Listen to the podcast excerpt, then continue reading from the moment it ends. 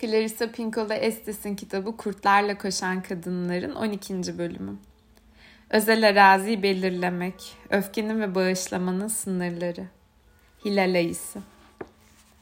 Vahşi kadının himayesi altındayken eski, sezgisel ve tutkulu olanı yeniden ele geçirebiliriz. Hayatlarımız onunkini yansıttığında tutarlı bir şekilde hareket ederiz. İşlerimizi sonuca ulaştırırız ya da nasıl yapılacağını henüz bilmiyorsak öğreniriz. Fikirlerimizi dünyada görünür kılacak adımlar atarız. O dağı yitirdiğimizde yeniden elde ederiz. Kişisel ritimlere dikkat ederiz. Vahşi ve bütünsel ritimlerle uyum içinde olan arkadaş ve eşlerle yakınlaşırız. Yaratıcı ve içgüdüsel hayatlarımızı besleyen ilişkileri seçeriz.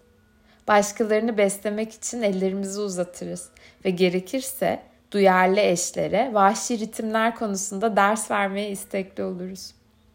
Ama ustalaşmanın başka bir boyutu daha vardır ve bu kadınların öfkesi denebilecek şeyle ilgili bir boyuttur.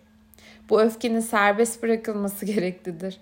Kadınlar öfkelerinin köklerini hatırlar hatırlamaz dişlerini gıcırdatmayı bir daha asla durduramayacakları gibi bir hisse kapılırlar.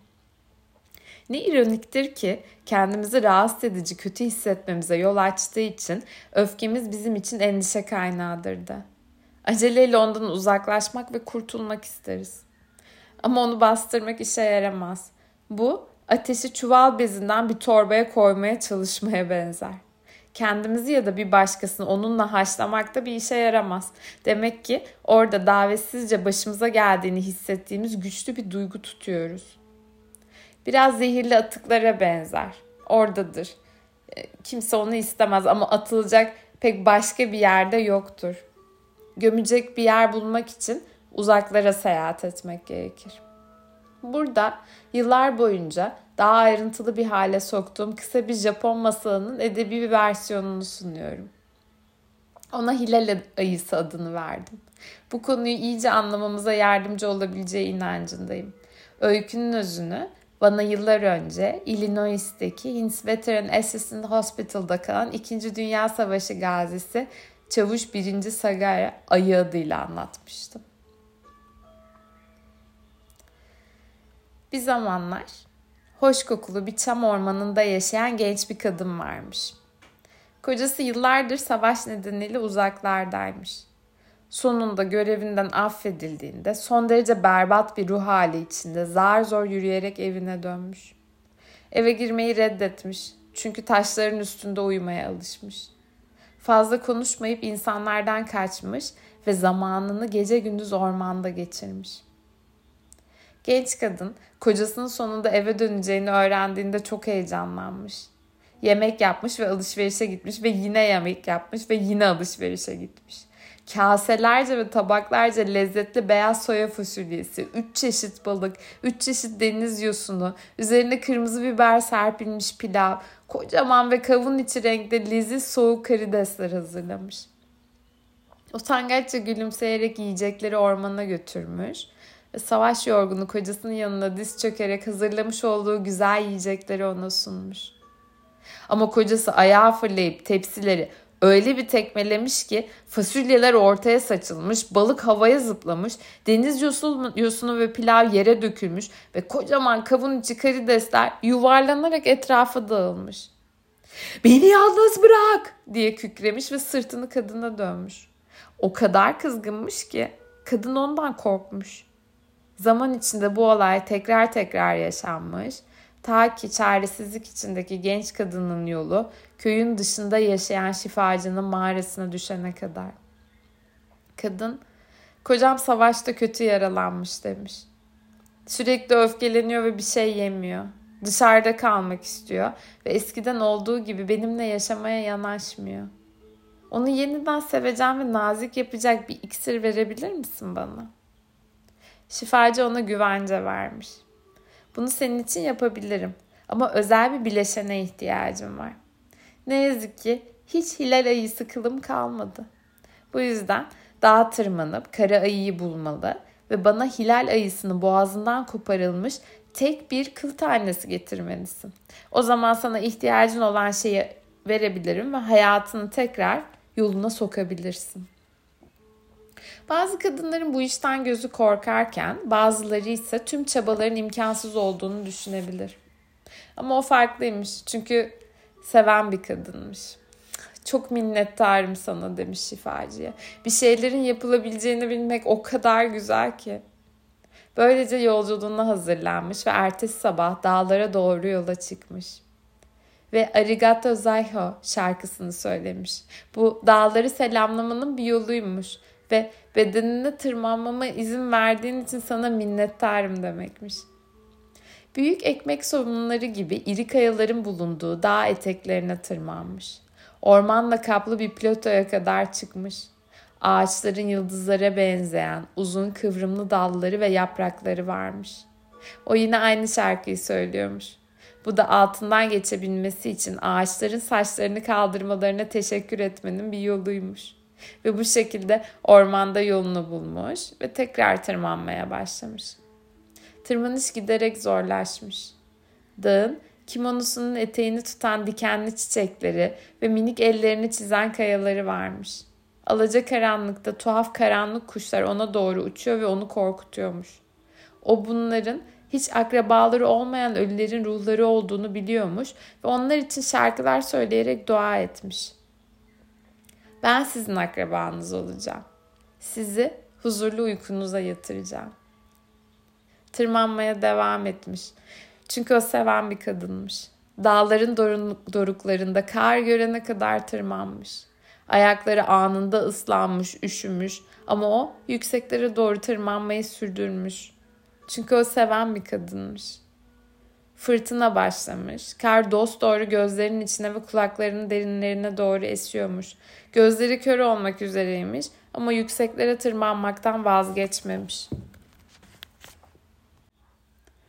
Kar kesildiği zaman kör olmasını engelleyen rüzgarlara teşekkür etmek için yine aynı şarkıyı söylemiş.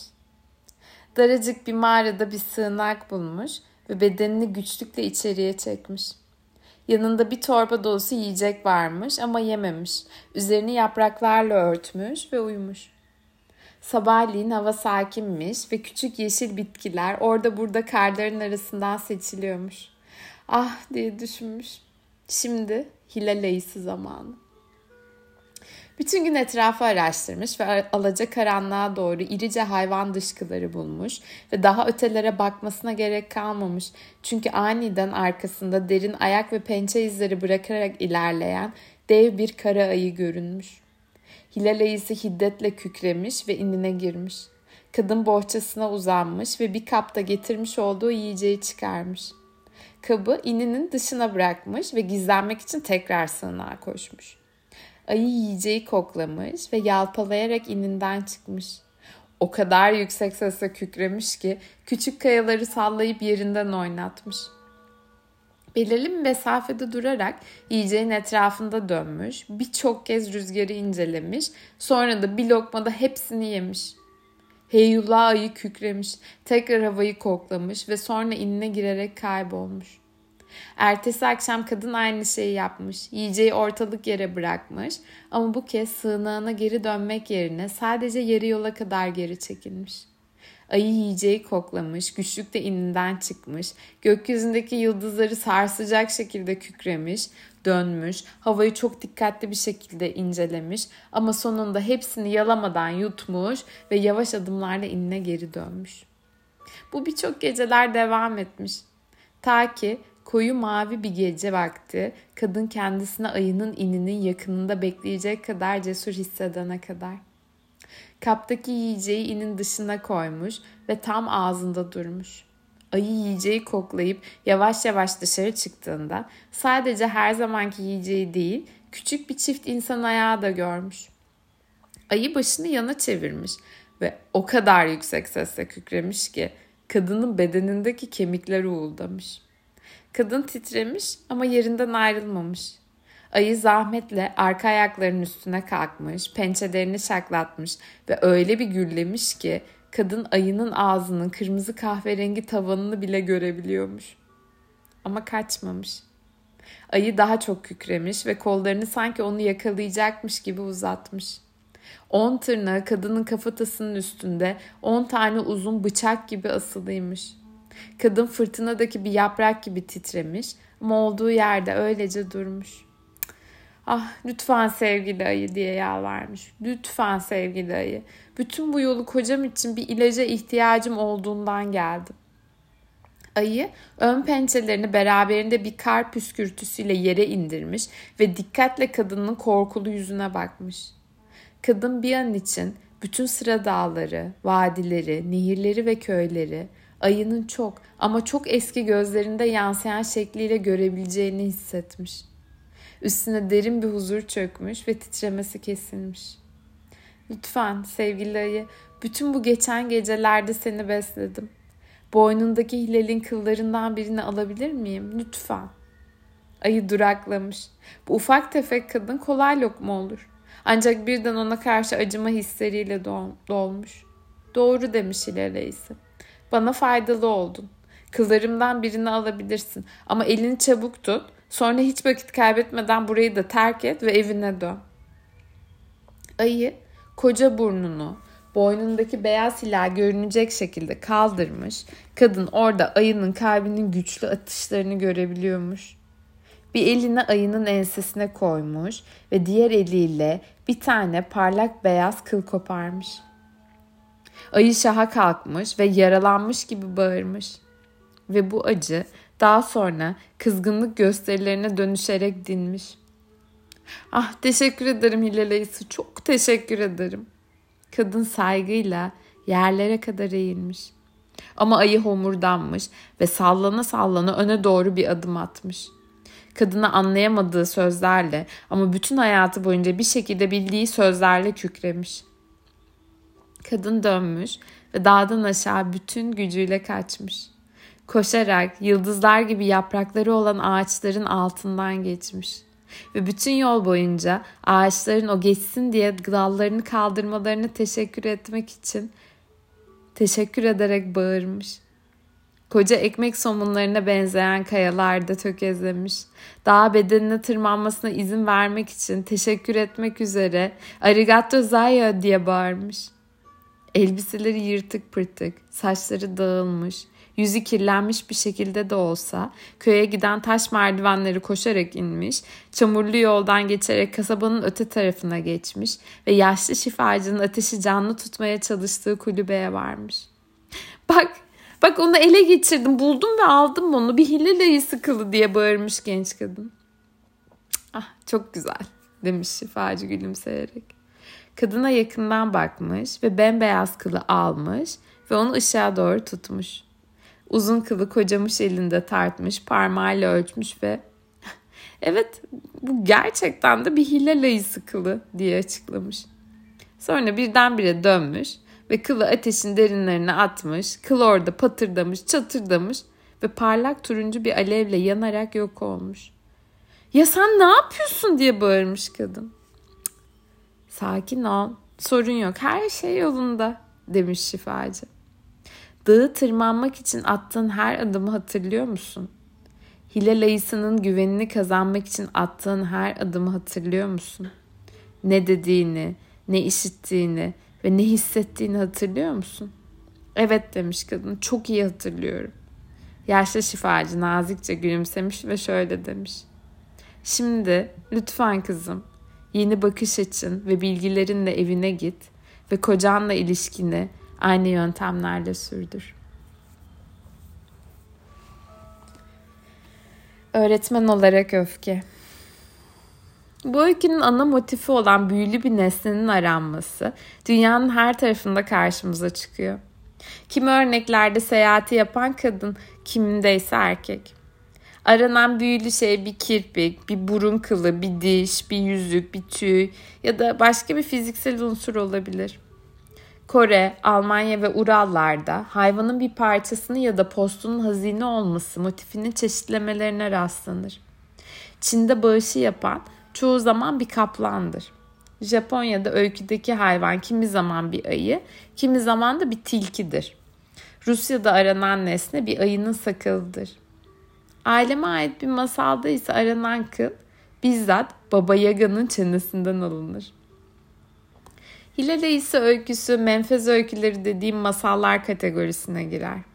Menfez öyküleri salt görünür içeriklerine değil, gizli iyileştirici yapılarına ve derin anlamlarına da bakmamıza izin verir. Bu öykünün içeriği bize sabrın öfke için yararlı olacağını gösterse de anlattıkları daha çok bir kadının psişede düzeni yeniden kurmak ve böylece kızgın benliği iyileştirmek amacıyla yapması gerekenler hakkındadır. Menfez öykülerinde bir şeyler dile getirilmek yerine ima edilir. Bu masalın altyapısı öfkeyle uğraşmak ve onu iyileştirmek için eksiksiz bir modeli açığa vurmaktadır. Bilgi ve sakin bir iyileştirici güç aramak yani şifacıya gitmek, daha önce hiç kimsenin yaklaşamadığı psişik araziye girme cüretini göstermeyi kabul etmek, dağa tırmanmak, yanılsamaları tanımak, kayaları tırmanmanın üstesinden gelmek, ağaçların altından koşmak, eski ve saplantılı düşünce ve duyguları bertaraf etmek, gömecek akrabaları olmayan husursuz ruhlara, ruhlarla tanışmak, büyük merhametli benliğe yalvarmak, ayıyı sabırla beslemek ve ayının onu şefkatle beslemesine karşılık vermesi. Merhametli pisişenin kükreyen yanını anlamak, ayının, merhametli benliğin uysal olmadığını görmek. Öykü bu psikolojik bilgileri gerçek hayatlarımızda uygulamanın, yani dağdan inip köye geri dönmenin önemini gösteriyor. İyileşmenin tek bir fikirde değil, arayış ve uygulama sürecinde, kılın yok edilmesinde yani olduğunu öğretiyor. Öykünün özü şu. Bütün bunları öfkene uygula. Her şey iyi olacak. Şifacının kadına eve gidip bu ilkeleri ilişkisine uygulamasını önermesi de budur. Bu öykü kahramana şu ya da bu türden yaralı, yalnız bir yaratığa başvurması ya da yalvarmasıyla başlayan bir grup öyküden biridir. Eğer öyküye bütün bileşenleri sadece bir kadının pisişesinin bir parçasıymış gibi bakarsak, pisişenin savaştan eve dönen koca imgesiyle temsil edilen çok öfkeli ve eziyet çekmiş bir bölgeye sahip olduğunu görebiliriz. Pisişenin seven ruhu, yani adamın karısı, aşkıyla birlikte huzur içinde ve yeniden sevgi dolu yaşayabilmek için bu kızgınlık ve öfkeye bir derman bulma görevini üstlenir. Bu tüm kadınlar için değerli bir çabadır. Çünkü sonuçta öfkeyi tedavi edebilir ve genellikle bağışlamaya giden yolu bulabiliriz. Masal bize gerek taze, gerekse de eski öfkeleri şifaya kavuşturmak için arayışa geçmek kadar sabrın da iyi bir şey olduğunu göstermekte. Her insanın iyileşmesi ve içgörü kazanması farklı biçimlerde olsa da öykü bu sürecin nasıl ele alınacağına dair ilginç fikirleri ileri sürüyor. 6. yüzyıl başında Japonya'da Shotoku Taishi adlı büyük bir filozof prens yaşıyordu. Başka şeylerin yanında insanın hem içsel hem de dışsal dünyalarda psikik çalışmalar yapması gerektiğini öğretiyordu. Ayrıca her insana, her yaratığa ve her duyguya tahammül etmeyi de öğretiyordu.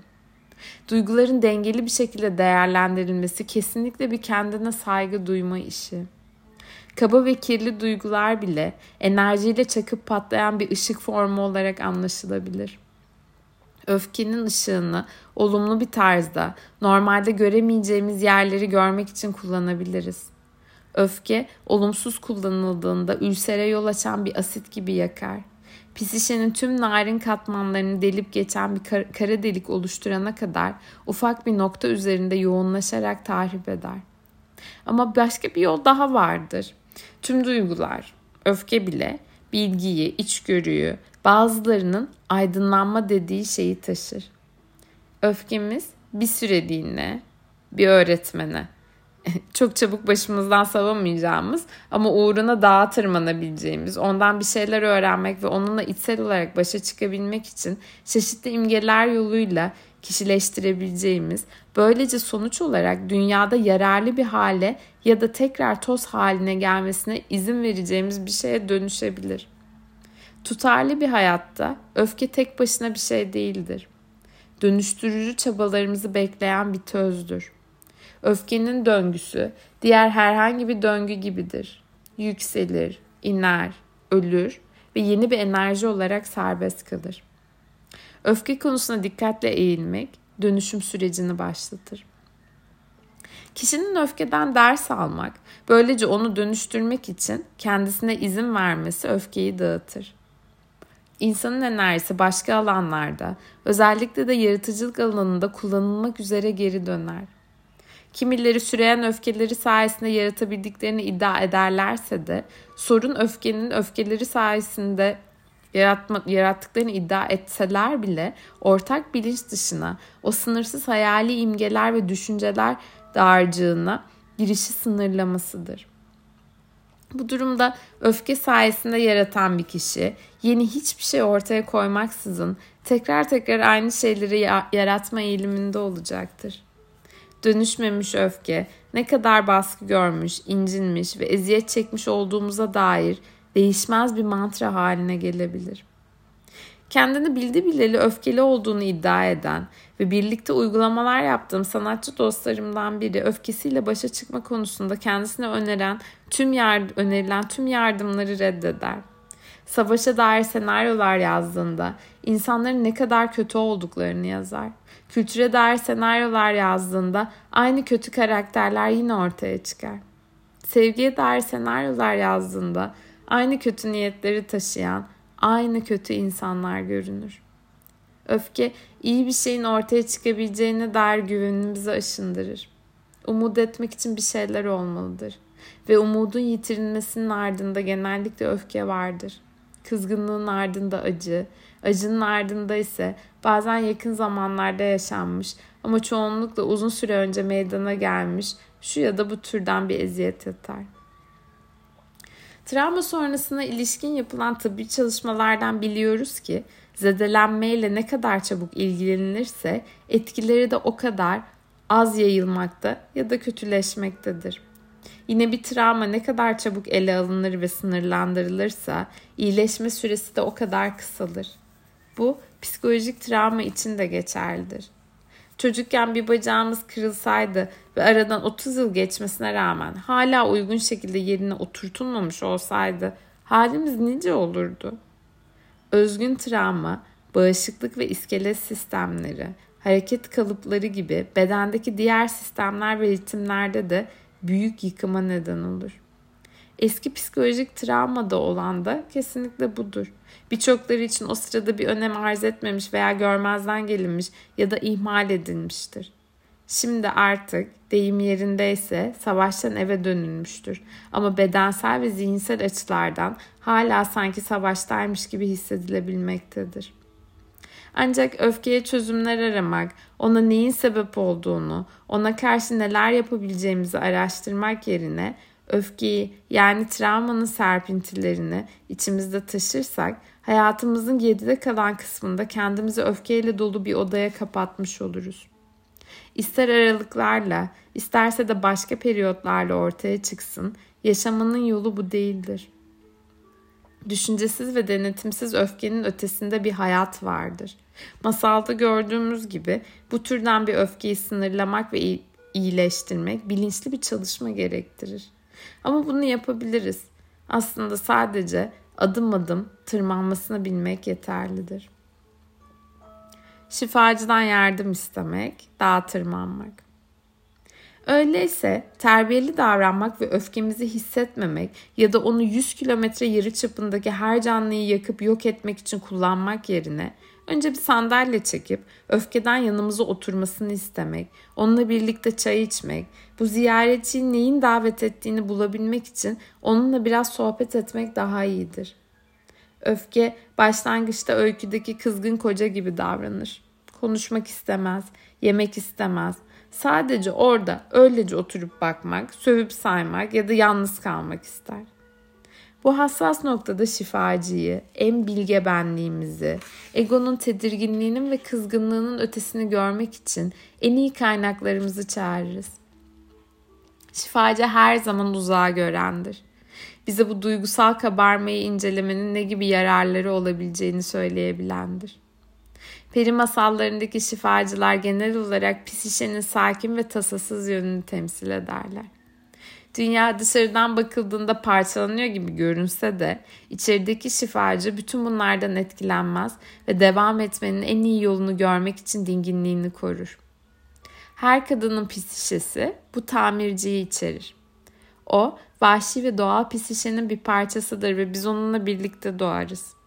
eğer onun bulunduğu yerin izlerini yitirdiysek, öfkeye neden olan duruma dinginlikle bakarak, kendimizi geleceğe yansıtarak ve bu bakış açısından yola çıkarak neyin geçmiş davranışlarımızdan gurur duymamıza neden olacağını karar vererek ve en nihayetinde de buna uygun davranarak onu yeniden çağırabiliriz saygısızlık, üzüntü, ihmal ya da çocukluk yıllarına özgü aşırı belirsizlik gibi durumlarla karşılaştığımızda hayatın ve kültürün çeşitli yönlerine ilişkin doğal olarak hissettiğimiz hiddet ve kızgınlık da şiddetlenir.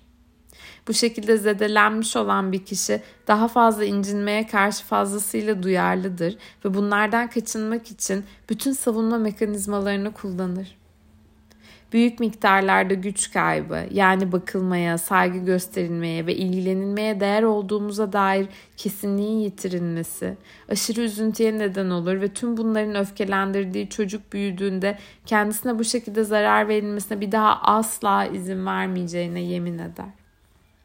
Ayrıca eğer bir kadın ailesi tarafından başkalarından daha az olumlu beklentilere sahip olacak şekilde ve özgürlüğüne, davranışlarına, diline, ve benzeri yönlerine sert kısıtlamalar getirilerek büyütülmüşse muhtemelen ona özgün olayları anımsatan konular, ses tonları, jestler, sözler ve diğer duysal tetikleyiciler yüzünden öfkesi de normal seyrinden taşıyacaktır. Bazen hangi konularda akıl dışı bir hiddete kapıldıklarını yakından gözlemleyerek yetişkinlerin çocukluk yaralarına dair bilinçli tahminler yapılabilir.'' Biz öfkeyi yaratıcı bir kuvvet olarak kullanmak isteriz. Onu değiştirmek, gelişmek ve korunmak için kullanmak isteriz. Bu yüzden bir kadın ister çocuklarından biriyle güç mücadelesi yaşıyor, isterse de bir tür uzun süreli dağlayıcı bir yanıkla ilgileniyor olsun, şifacının bakış açısı aynıdır. Dinginlik sağlandığında öğrenme olabilir, yaratıcı çözümler olabilir. Ama içeride ya da dışarıda bir ateş fırtınası koptuğunda her şeyi alev alev yakar ve geride külden başka bir şey bırakmaz. Geriye dönüp baktığımızda eylemlerimizden onur duymak isteriz. Kendimizi neden öfkeli hissettiğimizi açıklayabilecek bir şeyler göstermek isteriz. Kimi zaman öğretici bir dinginliğe doğru ilerlemeden önce öfkemizi açığa vurmaya ihtiyaç duyduğumuz doğrudur. Ama bunun bir çeşit denetim altında yapılması gerekir. E, aksi halde bu benzine yanan bir kibrit atmaya benzer. Şifacı evet der bu öfke değiştirilebilir ama başka bir dünyadan, içgüdüsel dünyadan, hayvanların hala konuştuğu ve ruhların yaşadığı dünyadan bir şeye, insan imgeleminden bir şeye ihtiyacım var. Budizm'de Nubu denen ve kendini tanımak ve yüce olanla bağlantılarını yeniden kurmak amacıyla dağlara çıkmaya karşılık gelen bir arayış eylemi vardır. Toprağı hazırlamak, ekmek ve hasat döngüleriyle ilişkili çok eski bir törendir bu. Mümkünse gerçek dağlara çıkmak da yararlı olabilir. Ama alt dünyada insanın bilinç dışında da dağlar vardır. Ve ne mutlu ki hepimiz kendi psikelerimizde alt dünyaya giden kapılara sahibiz. Ve bu sayede yenilenmek amacıyla hiç vakit kaybetmeden dağlara çıkabiliriz. Mitoslarda dağ bazen daha sonraki düzeye çıkmadan önce erişilmesi gereken ustalık düzeyini betimleyen bir simge olarak anlaşılır. Dağın en aşağıdaki kısmı yani yamaçlar genellikle bilinçlenmeye yönelik güçlü isteği temsil eder. Yamaçlarda ortaya çıkan her şey bilincin olgunlaşmasıyla ilgili görülür. Dağın orta kısmı genellikle sürecin dikleşen kısmı, daha alt düzeylerde öğrenilen bilgiyi test eden kısım olarak düşünülür. Yüksek dağlar yoğunlaşmış bilgiyi temsil eder. Orada hava incedir. Görevin peşini bırakmamak dayanıklılık ve kararlılık gerektirir. Dağın doruğu, yaşlı kadının dağın tepesinde yaşadığı mitte rastlanılan türden ya da bu öyküdeki bilgi yaşlı ayı gibi en temel bilgelikle karşılaşmayı temsil eder.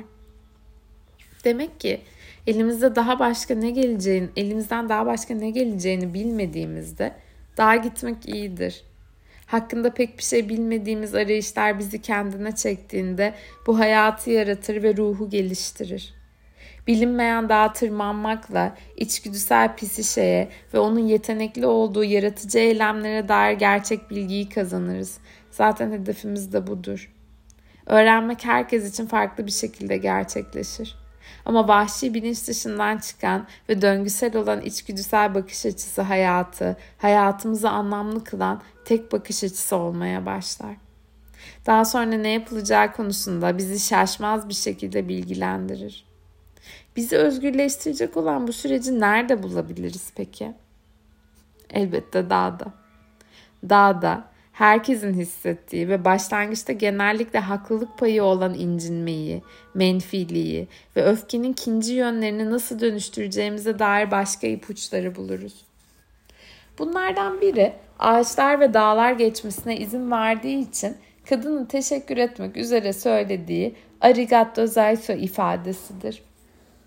Mecazi anlamda çevrildiğinde bu söz sana teşekkürler sevgili yanılsama anlamına gelir. Japonya'daki Zaihyo meselelerle kendimiz ve kendimizle ve dünya ile ilgili derin bir anlayış edinmemizi önleyecek ölçüde yalın bir şekilde bakmak demektir.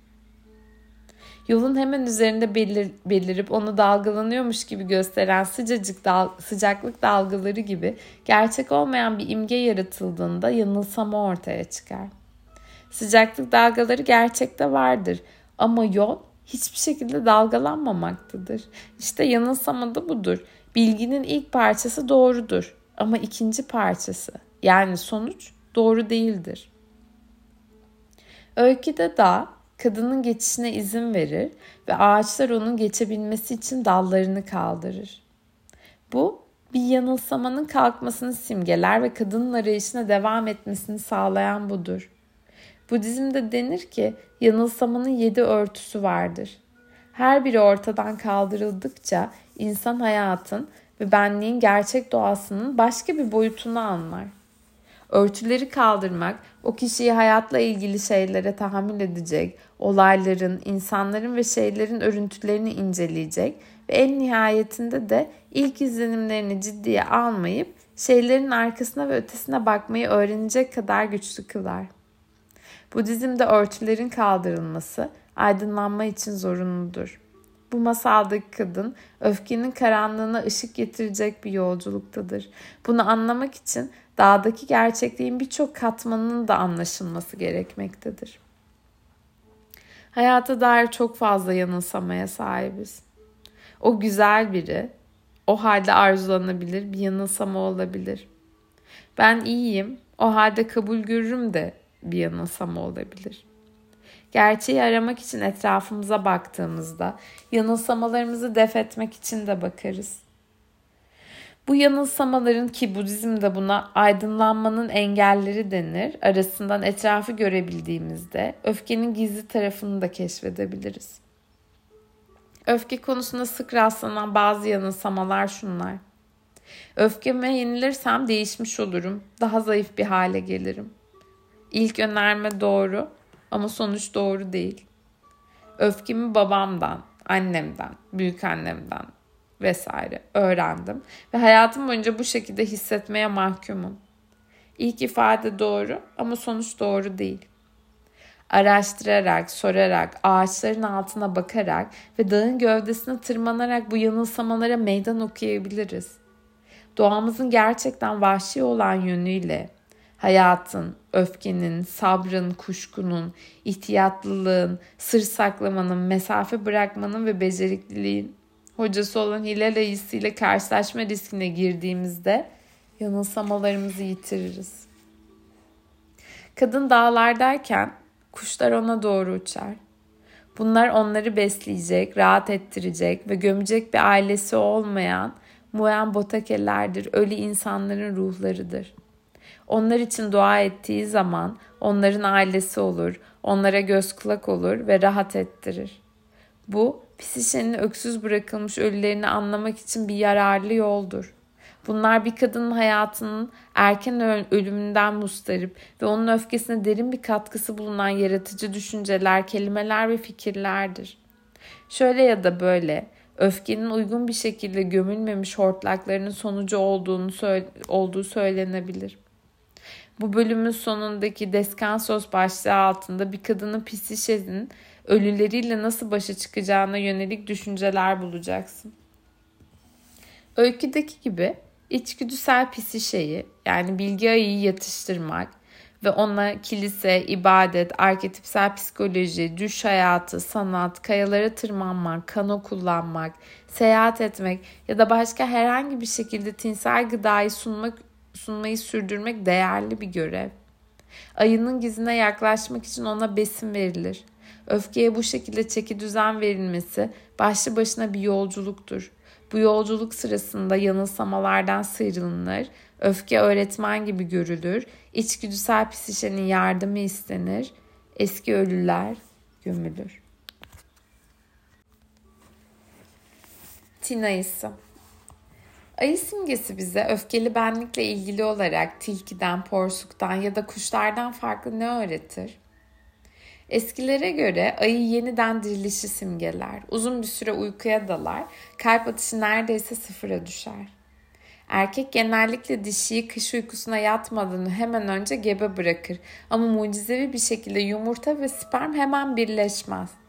Uzunca bir süre dişinin rahim çorbasında ayrı ayrı yüzerler. Kış uykusunun sonuna yakın yumurta ve sperm birleşir ve hücre bölünmesi başlar. Böylece yavrular annenin uyandığı yani tam yeni yavrularına bakıp eğitebileceği bir zaman olan ilkbaharda doğar.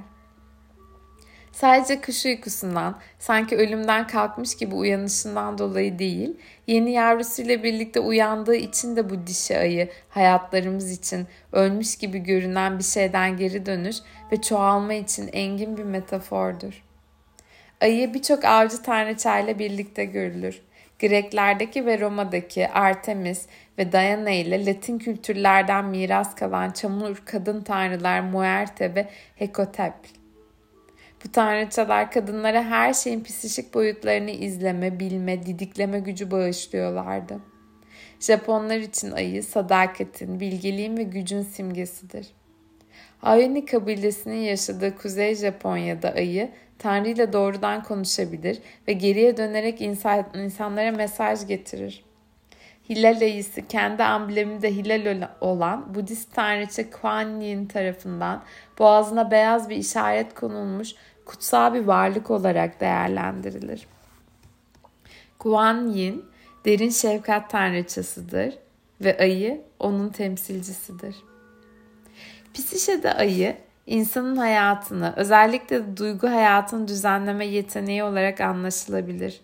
Ayıları özgü güç, döngüler şeklinde hareket etme, hep tetikte olma ya da daha sonraki döngü için enerjiyi yenileyen kış uykusuna yatarak dinginleşme yeteneğidir. Ayı simgesi duygusal hayat için sürekli bir tür basınç ölçer bulundurmanın mümkün olduğunu ve özellikle aynı anda hem öfkeli hem de cömert olunabileceğini öğretir. Kişi suskun ve değerli olabilir.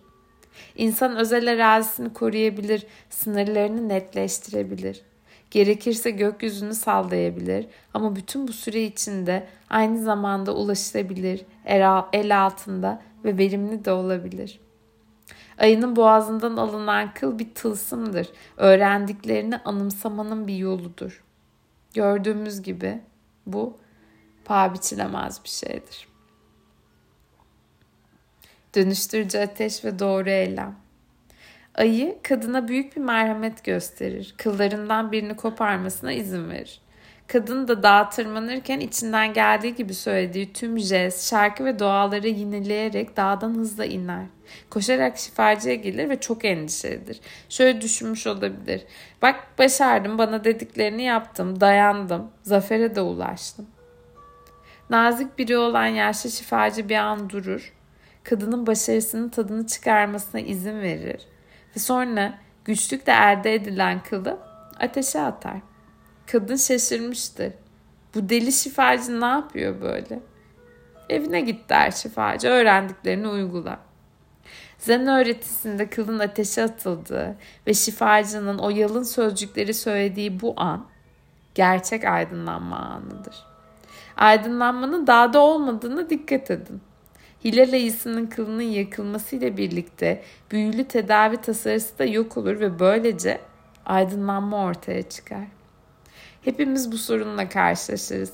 Çünkü hepimiz sıkı çalışırsak ve çok kutsal bir arayışımız varsa bir ışığın yanacağını ve her şeyi sonsuza kadar düzenli kılacak olan bir şeye, bir maddeye, şu ya da bu malzemeye rastlayacağımızı umarız. Ama olaylar bu şekilde yürümez ve tam olarak öyküde anlatıldığı gibi bir gelişme gösterir. Evrendeki bütün bilgilere sahip olabiliriz ki bu da tek bir şeye indirgenebilir, pratiğe. Tek yapmamız gereken eve gidip bildiklerimizi adım adım yürürlüğe sokmaktır. Gerekli sıklıkta veya mümkün olduğunca uzun bir süre ya da sonsuza değin artık hangisi daha uygunsa. Bir insanın öfkesinin tepesine çıkmak üzere olduğunu ve bir zanaatkarın ustalığıyla ne yapması gerektiğini bilmesi çok güven vericidir. Bu yapılacaklar arasında öfkenin, or- öfkenin ortaya çıkmasını beklemek, yanılsamaları bırakmak, öfkeyi dağa çıkarmak, onunla konuşmak, ona bir öğretmen olarak saygı göstermek gibi unsurlar yer alır. Bu öyküde bize birçok işaret, dengeyi kurma konusunda birçok fikir verilmiştir. Sabırlı olmak, öfkeli kişileri içe bakış ve sorgulama yoluyla öfkelerin üstesinden gelmeleri için zaman tanımak ve şefkat göstermek. Eski bir söz vardır. Zen'den önce dağlar dağdı, ağaçlar ağaç. Zen sırasında dağlar ruhların tahtıydı ve ağaçlar bilgeliğin sesi.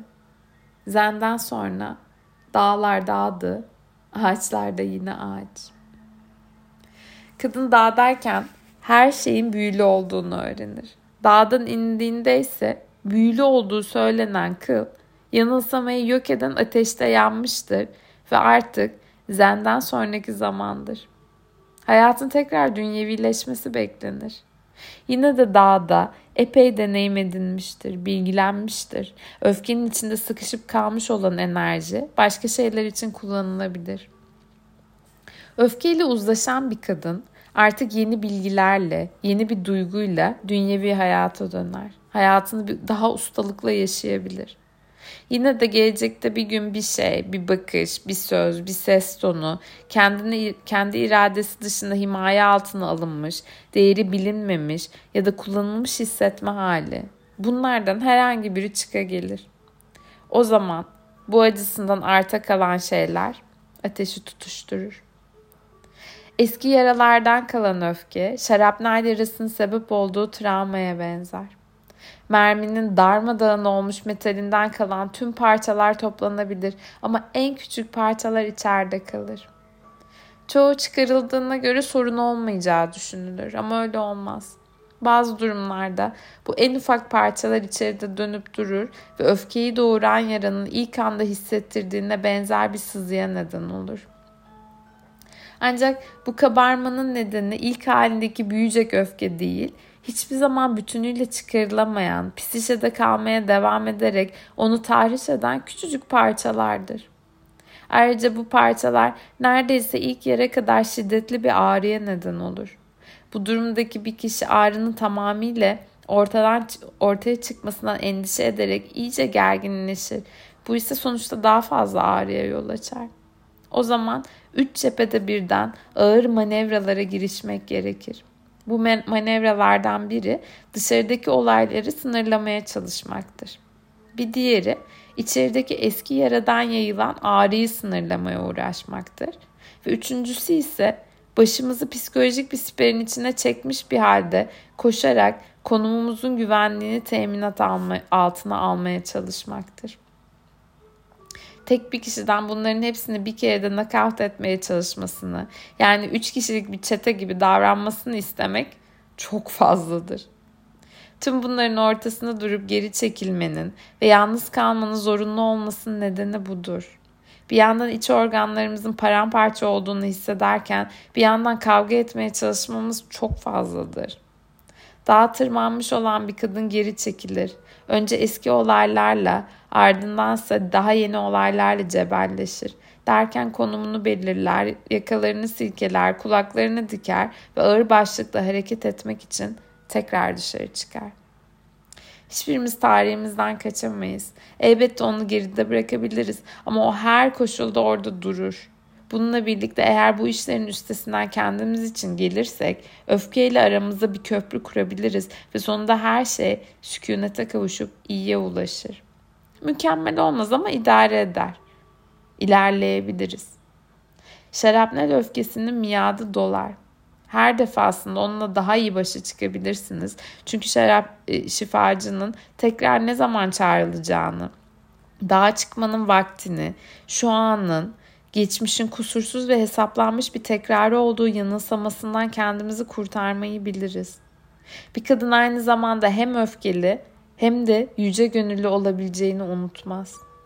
Öfke böbrek taşına benzemez. Yeterince uzun bir süre beklerseniz düşmez. Hayır.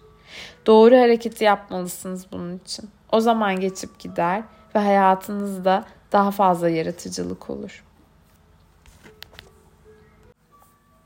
Haklı öfke. Öteki yanağını dönmek, yani adaletsizlik ya da kötü muamele karşısında sessiz kalmak çok hassas bir şekilde değerlendirilmelidir. Pasif direnişi Gandhi'nin kitleleri öğrettiği gibi politik bir araç olarak kullanmak bir şeydir.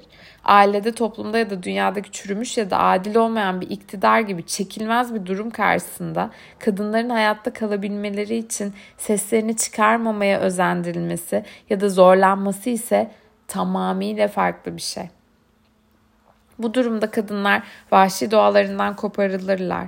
Suskunlukları da huzuru değil, zarar görme tehlikesine karşı ördük, ördükleri büyük savunmayı gösterir. Sadece o kadının suskunluğuna bakarak bunun hayatı ve her zamanki haliyle onayladığı anlamına geldiğini düşünmek ise tümüyle yanlıştır. Gökleri sarsan bir öfkeyi serbest bırakmanın zorunlu hale geldiği anlar vardır. Sahip olan bütün ateş gücünü serbest bırakmanın da zamanı gelir. Gerçi böyle insanlar nadirdir ama varlıklarından şüphe duyulmamalıdır. Bu ciddi bir saldırıya yanıt olmalıdır. Saldırı ise çok büyük ve ruha ya da tine karşı gerçekleştirilmiş olmalıdır. Öncelikle değişime yönelik diğer makul yolların hepsi kullanılmalıdır. Bunlar başarısız olursa doğru zamanı seçmemiz gerekir. Öfkenin tam anlamıyla ortaya çıkmasına uygun olan zamanlar vardır. Kadınlar birazdan anlatacağım masaldaki adam gibi içgüdüsel benliğe dikkat ettiklerinde bunun zamanını bilirler. Sezgisel olarak bilir ve hareket ederler. Doğru olan da budur. Yağmur kadar doğru olan. Bu öykü Orta Doğu'dan. Asya'da çeşitli versiyonları Sufiler, Budistler ve Hindular tarafından anlatılır. Hayatı yeniden kurtarmak amacıyla yasaklanmış ya da onaylanmayan bir iş yapmayı ele alan öyküler kategorisine girer. Kurumuş ağaçlar Adamın biri huysuzlukları yüzünden zamanını boş harcıyor ve arkadaşlarını kaybediyormuş. Hayatındaki başka hiçbir şey ona bu kadar bedel ödetmiyormuş. Paçavralar içindeki yaşlı bir bilgiye yaklaşmış ve ya bu öfke iblisini nasıl denetim altına alabilirim diye sormuş. Yaşlı adam kendisinden daha genç adama uzaklardaki çölün içlerinde bulunan kurumuş bir vahaya gitmesini bütünüyle kurumuş ağaçların arasında oturmasını ve oralara kadar gelmeyi göze alabilen yolcular için acı su çekmesini öğütlemiş. Öfkesini yenmeye çalışan adam atına binerek çöle, kurumuş ağaçların olduğu yere gitmiş. Uçuşan kumlara karşı tedbir alarak uzun ve başlıklı elbiseler giymiş bir halde aylarca acı su çekmiş ve gelip geçen herkese vermiş. Aradan yıllar geçmiş ve adam hiç öfke nöbeti geçirmemiş. Bir gün ölü vahaya karanlık bir binici gelmiş. Kendisine bir taslan su sunan adama mağrurca bakmış, bulanık suyla alay etmiş, suyu reddetmiş ve gitmeye yeltenmiş. Suyu sunan adam birden çileden çıkmış. O kadar ki gözü hiçbir şey görmez olmuş ve biniciyi alaşağı ederek devesinden indirmiş, oracıkta öldürmüş. Ah Öfkesine bu şekilde yenilmek onu anında kedere boğmuş. Sonra bakın neler olmuş. Birdenbire başka bir atlı büyük bir hızla gelip durmuş. Ölen adamın yüzüne doğru bakmış ve Allah'a şükürler olsun ki kralı öldürmek için yola çıkan adamı öldürmüşsün diye bağırmış. O anda vahanın bulanık suyu durulmuş, tatlılaşmış ve kurumuş ağaçlar yeşerip hayat dolu çiçekler açmış. Bu masalı simgesel olarak değerlendirmeliyiz. İnsanları öldürmekle ilgili bir masal değil bu. İnsanın öfkesini hiçbir ayrım gözetmeden değil, doğru zamanda salı vermesi üzerine bir ders. Masal, adamın kuraklık şartlarında bile su yani hayat vermeyi öğrenmesiyle başlıyor. Hayat vermek çoğu kadında doğuştan gelen bir itki. Çoğu zaman bu iyi bir özellik. Ancak öyle bir zaman gelir ki bağırsaklardan bir fırtına kopar. İşte o zaman haklı kızgınlığın, haklı öfkenin zamanıdır. Kumlar dalgalara nasıl duyarlıysa, ağaçlar havanın durumuna nasıl duyarlıysa, kurtlar bir kilometre uzaktan arazilerine ayak basan bir yaratığı nasıl işitebiliyorsa, kadınlar da öyle duyarlı. Kadınlarda eşsiz bir uyum bulan bu mükemmel yetenek imgeleri, fikirleri ve duyguları şimşek hızıyla görmeyi, işitmeyi, hissetmeyi, almayı ve aktarmayı içerir. Çoğu kadın başka birinin huyunda meydana gelen en küçük değişikliği bile hissedebilir. Yüzleri ve bedenleri okuyabilir. Buna sezgi denir ve genellikle bilgilenmesini sağlayan bir dolu minik ipucundan yola çıkarak muhataplarının kafasında neler olup bittiğini bilir. Kadınlar bu vahşi yetenekleri kullanabilmek için her şeye açık kalırlar. Ama sınırlarını kırılganlaştıran ve böylece onları ruhsal yaralamalara maruz bırakan da bu açık oluştur. Kurumuş ağaçlardaki adam gibi bir kadın da aynı sorunla az ya da çok karşılaşabilir. Onu durmadan biriktirmeye, solukluğu bir anestezi malzemesi gibi kullanmaya, içinden cezalandırmak ya da aşağılamak ister, isterken tatlı sözler söylemeye zorlayan barut gibi bir öfke taşıyabilir. İradesini kendisine bağımlı olanlara dayatabilir ya da onları ilişkinin veya sevginin kesilmesiyle tehdit edebilir. Övgülerini geri çekebilir. Hatta saygı gösterilmesi gereken yerde saygıyı esirgeyebilir genel olarak tamamen içgüdüsü zedelenmiş bir şekilde davranabilir. Başkalarına bu şekilde davranan bir insanın kendi pis, pisişesinde onu tümüyle aynısını yapan bir iblisin saldırısı altında olduğu bellidir. Böyle bir duruma düşen birçok kadın bir tür temizlik sürecine başlamaya karar verir.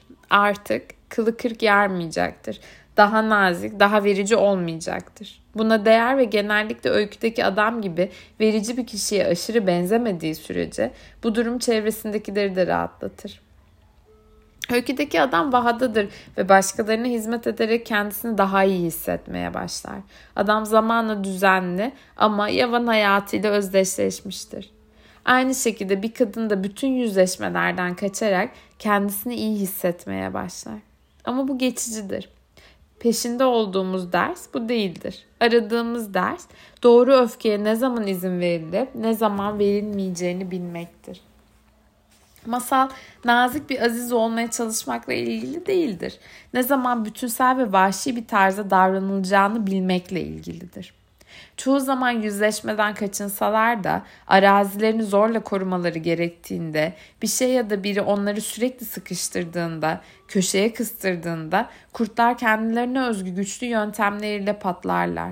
Bu nadiren olur ama bu kızgınlığı dışa vurma yeteneği onların dağarcıklarında vardır ve bizim içimizde de olmalıdır. Kızgın bir kadının çevresindekileri korkutup titretecek kadar dehşetli bir gücü olduğu konusunda rivayet çoktur. Aslına bakılırsa bu düşünce söz konusu görüşü paylaşanların kişisel kaygılarını bunu taşıyabileceklerine inandıkları bir kadına yansıtmalarından kaynaklanır. Bir kadın tahrik edildiğinde içgüdüsel psikolojisinde mantıklı bir şekilde öfkelenebilme gücüne sahiptir ve etkili olan da budur öfke yaratıcılığa erişmeye başlamasını ve gerçekten sevdiği her şeyi bir dengede tutmasını sağlayan tab- tabii yöntemlerden biridir. Bu hem onun hakkı hem de bazı zaman ve bazı koşullarda ahlaki bir görevidir. Kadınlar için bu ön dişlerini, özel arazilerini savunmaya yönelik güçlü yeteneklerini gösterip buraya kadar öteye geçiş yok. İşaret burada bitiyor ve sıkı dur. Söyleyecek bir şeyim var. Bu durum kesinlikle değişecek diyecekleri bir zamanın gelip çatacağı anlamına gelir. Kurumuş ağaçların başındaki adam ve Hilal ayısındaki savaşçı gibi birçok kadın da genellikle içinde artık bunu duymak istemeyen, bu konuda konuşmak istemeyen, bununla uğraşmak istemeyen, bitkin, savaş yorgunu bir askere sahiptir. Psişedeki kuru vaha bundan dolayı ortaya çıkar. Bu içeride ya da dışarıda her zaman büyük suskunluğun bölgesidir. Sadece bekler. Sadece bir kükremenin ortaya çıkmasını, bir kırılmanın, hayatı yeniden yaratacak bir kopmanın, bir sarsıntının gerçekleşmesini diler. Öyküdeki adam biniciyi öldürmüş olmasına önce şaşırıp kalır. Ancak bu örnekte ilk düşünce doğru düşüncedir sözünün geçerli olduğunu anlayınca fazlasıyla basite indirgeyici olan asla öfkelenme kuralından kurtulur. Aydınlanma hilal ayısında olduğu gibi bizzat eylem sırasında değil, bir yanılsama yok olunca ve insan altta yatan anlama iç, anlama içgörü kazanınca da ortaya çıkar. Descansos Böylece öfkeyi muazzam bir yangın ateşine değil de bir şeyler pişiren bir ateşe dönüştürmek istediğimizi anladık. Öfke üzerine çalışmanın bağışlama töreni olmadan tamamlanamayacağını gördük. Kadının öfkesinin genellikle geldiği ailedeki durumdan, çevredeki kültürden ve bazen erişkinlikteki travmalardan kaynaklandığından söz ettik. Fakat öfkenin kaynağı ne olursa olsun onu tanımak, kutsamak, denetlemek ve boşaltmak için bir şeyler gerçekleşmelidir. Eziyet gören kadınlar çoğu zaman uğursuz bir derinliğe ve genişliğe sahip şaşırtıcı bir algı türü geliştirirler. Kimsenin bilinç dışının gizli girinti ve çıkıntılarını öğrenmek amacıyla bile olsa eziyet çekmesini istemem. Ama büyük baskılar yaşandıktan sonra telafi edici ve koruyucu yeteneklerin ortaya çıktığı da bir gerçektir. Bu bakımdan hayatı eziyetler içinde geçen ve bunu beynine iyice kazıyan bir kadın kesinlikle ta- ta- tahmin edilemez bir derinliğe sahiptir. Buraya acıdan geçerek gelmiş olsa da bilince sadık kalmak gibi zorlu bir işi becermiş olması halinde derin ve gelişmeye açık bir ruhsal hayata sahip olacak ve arada sırada ortaya çıkan ego tereddütlerine kulak asmaksızın kendi kendine güçlü bir inanç besleyecektir. Hayatlarımızda genellikle de orta yaşlarda ister acı verici olsun ister olmasın karar vermemiz gereken bir an gelir ve bu karar gelecekteki hayatımızın muhtemelen en önemli psişik kararıdır. Kadınlar bu noktaya çoğu zaman 30'larının sonunda ya da 40'larının başında ulaşırlar. Kulaklarına kadar her şeyle dolu oldukları bir noktadır, noktadadırlar ve artık bıkmışlardır. Son damla bardağı taşırmıştır ve bitip tükenmişlerdir. 20'li yaşlarının düşleri buruşturulup atılmıştır. Kalpler kırılmış, evlilikler bozulmuş, sözler tutulmamış olabilir. Uzun süre yaşayan bir beden enkaz biriktirir. Bundan kaçınılamaz. Ama eğer bir kadın kine boğulmak yerine içgüdüsel doğasına dönecek olursa yeniden canlanır, yeniden doğar. Kurt yavruları her yıl doğarlar. Bunlar genellikle toz toprakla kaplı, küçük, inildeyen, uykulu gözlü, siyah kürklü yaratıklardır. Ama hemen uyanık, oynaşan, sevimli, yakınlık ve rahatlık isteyen yaratıklar haline gelirler. Oynamak isterler, büyümek isterler. İçgüdüsel ve yaratıcı doğasına geri dönen kadın hayata geri döner. Oynamak ister, daha da büyümek ister. Hem genişlemesine hem derinlemesine. Ama önce bir temizlik yapılması şarttır. Size çalışmalarım dahilinde geliştirmiş olduğum descansos kavramını tanıtmak isterim. Eksi Eski Meksiko, Yeni Meksiko, Güney Colorado, Arizona ya da güney bölgelerine seyahat etme fırsatınız olduysa yol boyunca küçük beyaz çarpılar görmüşsünüzdür. Bunlar deskansolardır, dinlenme yeri ya da mezarlardır yani. Bunları Yunanistan, İtalya ve diğer Akdeniz ülkelerinde, özellikle manzarada ama tehlikeli yol boylarındaki uçurum kenarlarında da görürsünüz. Kimi zaman 2, 3 ya da 5 çarpı bir araya gelir. Üstlerinde insanların adı yazılıdır. Kimi zaman adlar çivilerle yazılmıştır. Kimi zaman ağaçlara çizilmiş ya da kazınmıştır. Çoğu zaman yapay ya da gerçek çiçeklerle eni konu süslenirler. Tahta trizlere tutturulmuş olan taze sapsaman çok parlak, güneş vurduğunda ise altın gibi ışıl ışıl görünmelerini sağlar. Kimi zaman deskansos kalın sicimle birbirine bağlanmış ve yere saplanmış. Sadece iki çubuk ya da iki boru parçasıdır. Aşırı kayalık geçitlerde çarpı sadece yol kıyısındaki büyük bir kayaya çizilmiştir. Deskansos ölümü belirten bir simgedir.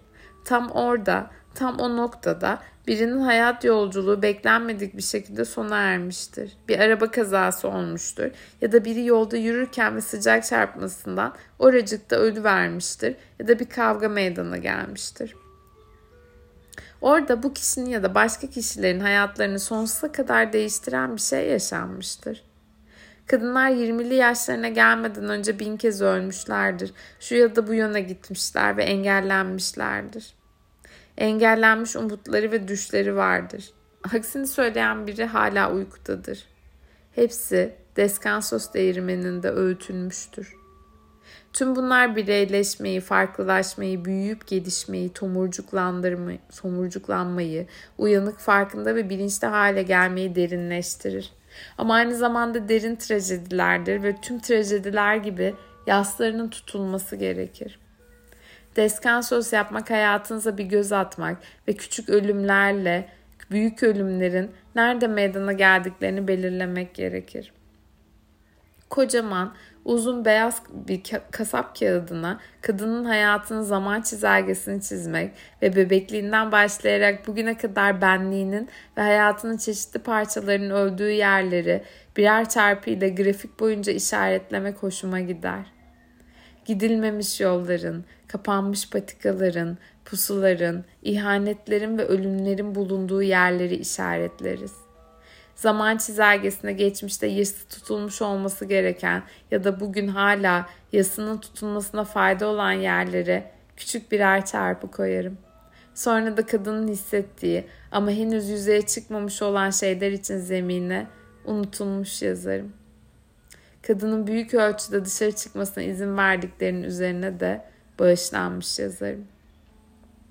Siz de deskansos yapmaya, hayatınızın zaman çizelgesiyle bir köşeye oturup çarpılar nerede, hatırlanması gereken, kutsanması gereken yerler neredeler diye sormaya çağırıyorum.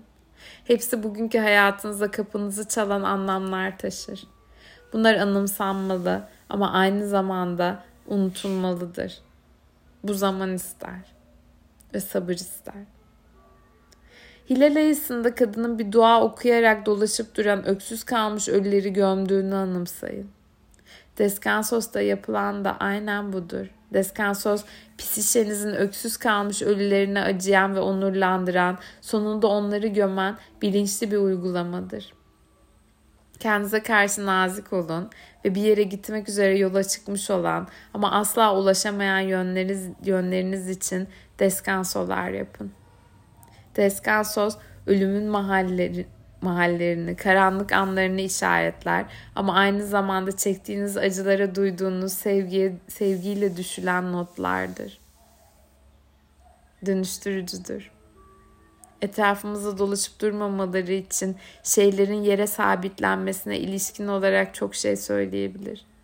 Onları gömmekle ilgili olarak çok şey söyleyebilir. Zedelenmiş içgüdü ve öfke. Kadınlar ve tabii erkekler. Ben, o onlar, yapabileceğimin, yapabileceğinin, yapabileceklerinin en iyisini yaptım, yaptı ve yaptılar diyerek eski olayların üzerine bir son çizgi çekmeye çalışma eğilimindedirler. Ama yapabileceklerinin en iyisini yaptılar demek bağışlayıcılık değildir. Hem bu doğru olsa bile bu türden buyurgan ifadeler iyileşme olasılığını engeller. Derin bir yaranın üstüne turnike uygulamaya benzer bu.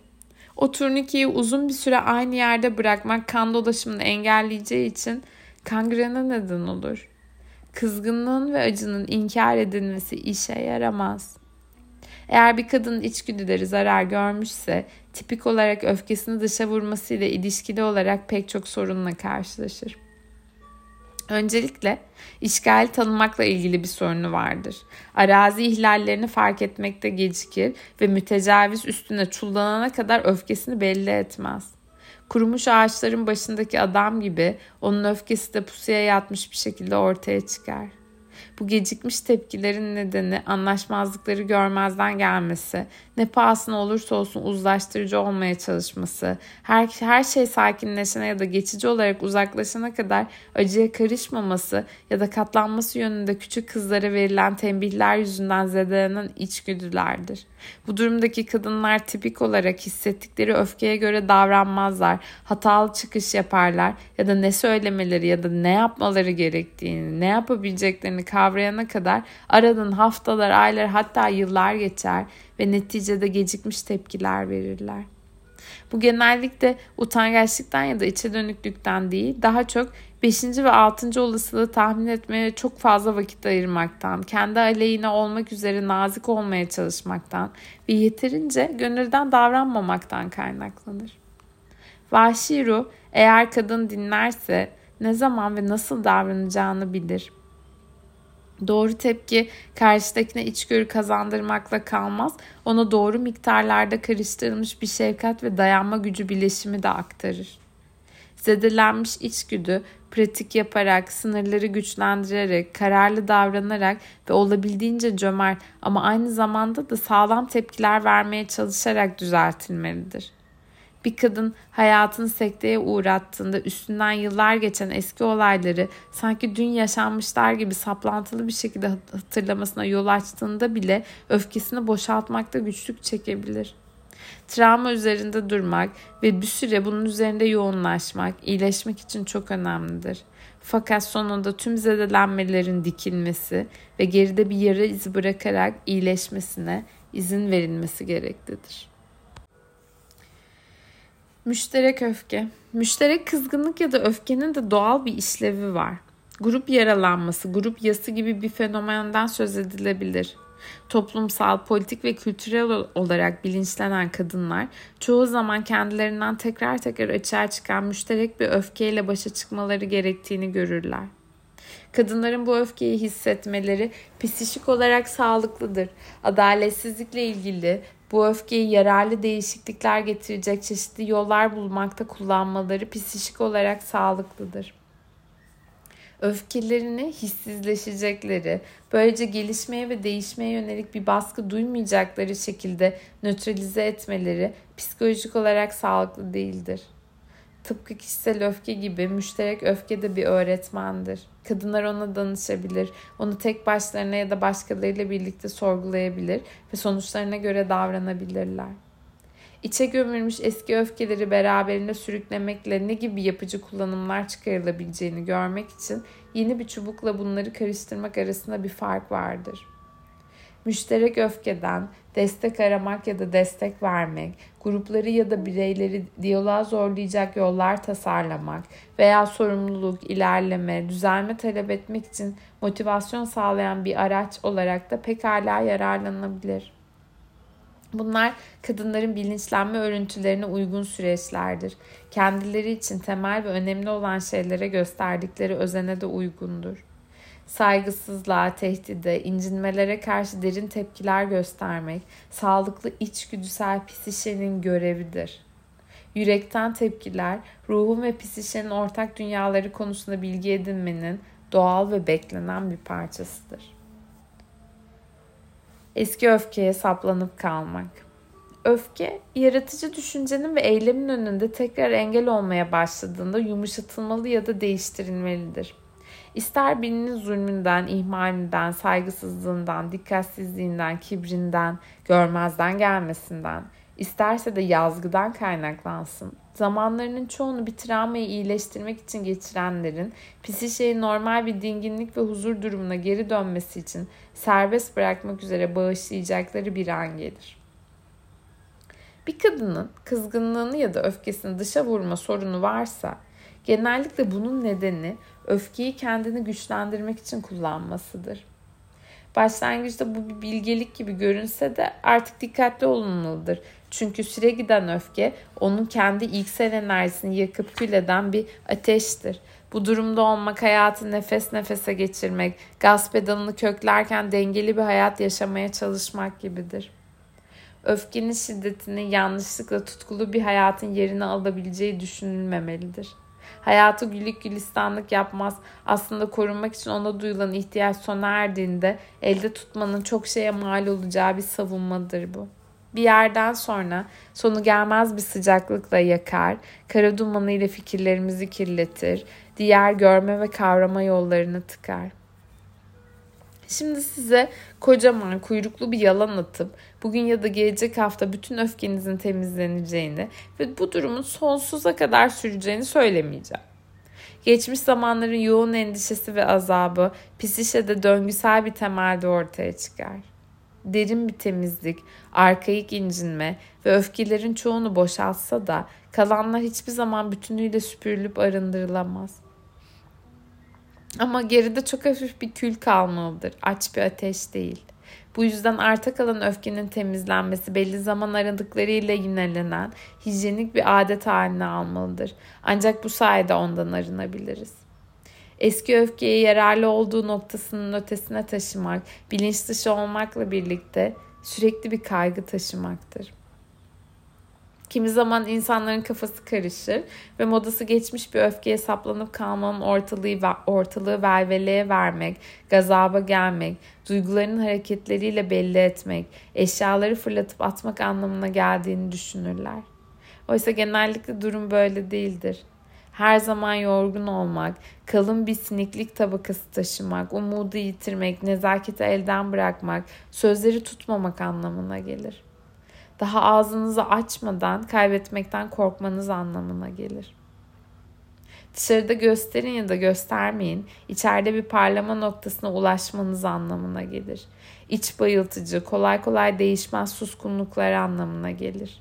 Kendini çaresiz hissetmek anlamına gelir. Ama bir çıkış vardır ve buna bağışlama yoluyla ulaşılır. Ay üf bağışlamak mı diyorsunuz biliyorum. Bundan başka bir yol yok mu? Ama kalbinizden de biliyorsunuz ki günü geldiğinde, zamanı geldiğinde bu kaçınılmazdır. Ölüm döşeğine kadar görünmeyebilir ama o gün geldiğinde ortaya çıkacaktır. Şunu bir düşünün. Birçok insanın bağışlamayla sorunu var. Çünkü onlara bunun bir celsede tamamlanacak tek bir eylem olduğu öğretildi. Oysa böyle değil. Bağışlamanın birçok katmanı, birçok mevsimi var kültürümüzde bağışlamanın bir yüzde yüz önermesi olduğu anlayışı var. Hep ya da hiç. Bağışlamanın göz ardı etmek, bir şey sanki hiç olmamış gibi davranmak anlamına geldiği de öğretilir. Bu doğru değil. Trajik ya da zedeleyici bir şey ya da biri için %95 civarında bir bağışlayıcılar erişen bir kadın azize olmasa bile ona yakın bir mertebeye ulaşmış demektir. %75 bağışlayıcıysa ve %25 Tam olarak bağışlayabilir miyim, bağışlayamaz mıyım bilmiyorum. Bunu istiyor muyum onu bile bilmiyorum diyorsa standardın üstündedir. Ama %60 bağışlayıcılığa %40 bilmiyorum emin değilim. Bu konuda hala çalışıyorum eşlik ediyorsa kesinlikle iyidir. %50 ve altındaki bağışlayıcı, bağışlayıcılık düzeyi çalışmanın süre gittiğini gösterir. %10'un altı ya yeni başladınız ya da henüz gerçek bir gayret içinde değilsiniz. Fakat her halükarda yarı yolu bir parça geçtiniz mi zamanla gerisi de gelecektir. Genellikle de küçük artışlar şeklinde gelir. Bağışlamanın esas önemli kısmı başlamak ve devam etmektir. Bütün bunların bir sona kavuşturulması hayat boyu süren bir iştir. Hayatınızın geri kalanında daha az yüzdeler için çalışacaksınız gerçekten her şeyi anlayabilseydik her şey bağışlanabilirdi. Ama çoğu insan bu noktaya ulaşması için simya banyosunda uzun bir süre geçirmesi gerekiyor. Ama bu da sorun değil. Şifamız olduğuna göre işi sonuna kadar götürecek sabrımız da var demektir. Bazı kimseler doğuştan sahip oldukları huyları sayesinde diğerlerinden daha kolay bağışlayabilirler. Kimi için bu tanrı vergisi bir yetenektir. Çoğu için ise öğrenilmesi gereken bir beceri.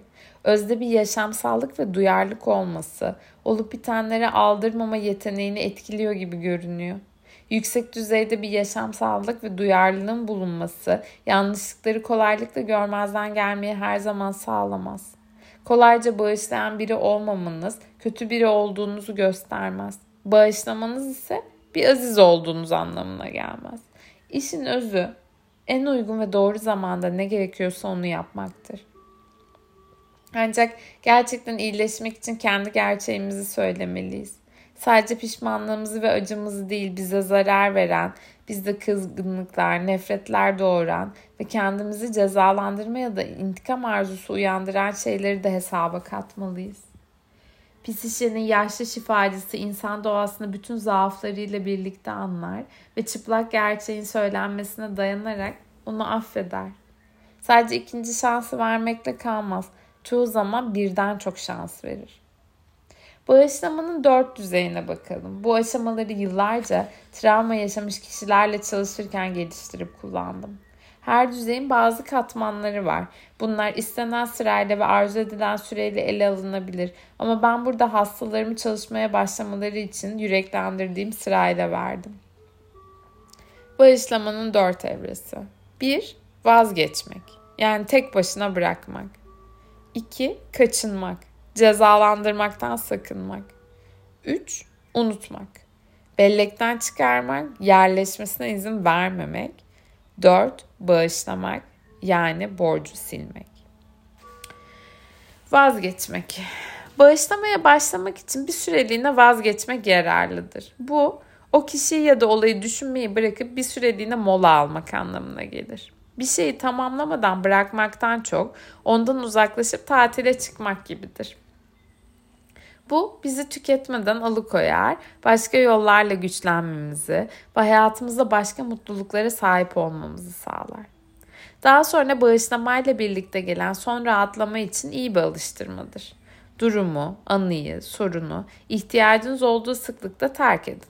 Buradaki fikir görmezden gelmek değil, sorundan koparak zinde ve güçlü hale gelmektir.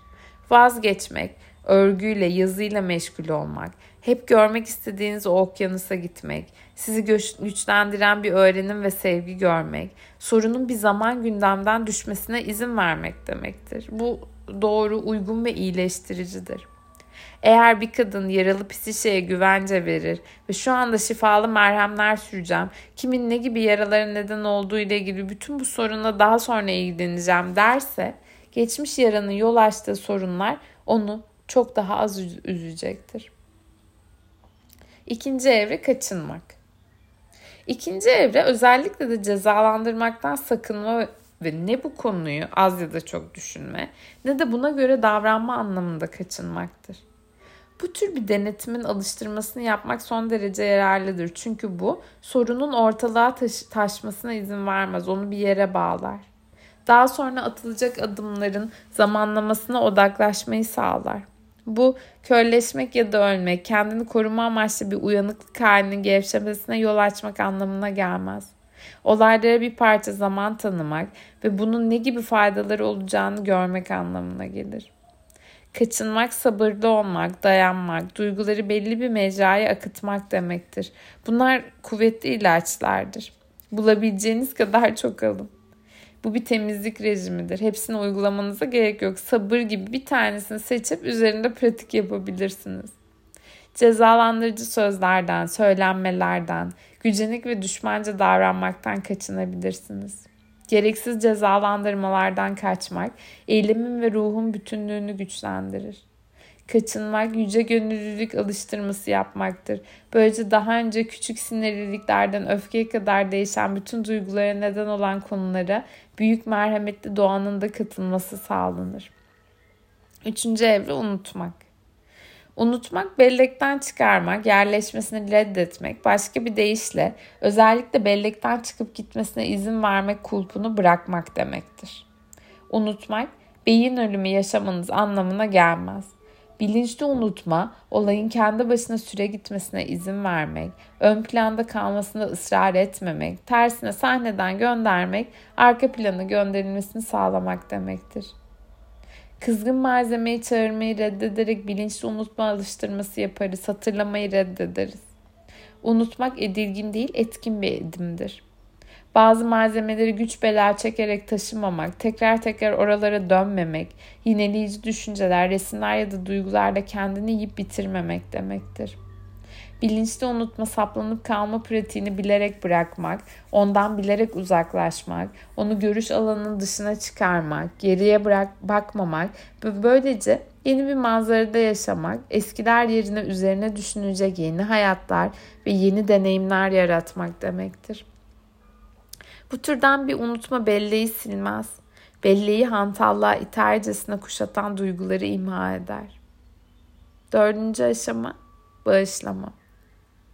Bir suçtan ötürü bir kişiyi, bir toplumu, bir ulusu bağışlamanın birçok yolu ve oranı vardır. Önemli olan nihai bağışlayıcılığın teslimiyet olmadığını unutmamaktır.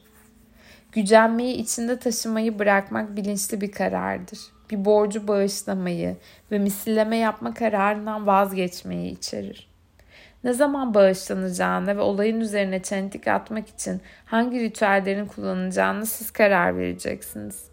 Hangi borçların ödenmesine ihtiyaç olmadığına da yine siz karar vereceksiniz. Bazıları örtülü affı seçer. Bir kişiyi şu anda ya da sonsuza kadar bir zararı ödemekten kurtarırlar. Bazıları da süreç içerisinde kusurları denetlemeyi bırakır, borçtan vazgeçer. Ne olmuşsa geride kaldı diye düşünür. Bu kadar ödeşme yeterlidir. Başka bir af türü de herhangi bir duygusal ya da başka türden bir tazminat ödettirmeden kişiyi serbest bırakmaktır. Bazıları için bağışlamanın tamamlanması diğerlerine müsamahayla bakmaktan ibarettir ve görece iyi huylu kabahatler söz konusu olduğunda en kolayı da budur. Bağışlamanın en esaslı biçimlerinden biri suçlanan kişiye şu ya da bu şekilde merhamet, merhamet göstererek destek olmaktır. Bu kafanızı yılanlarla dolu bir sepete sokmanız gerektiği anlamına gelmez.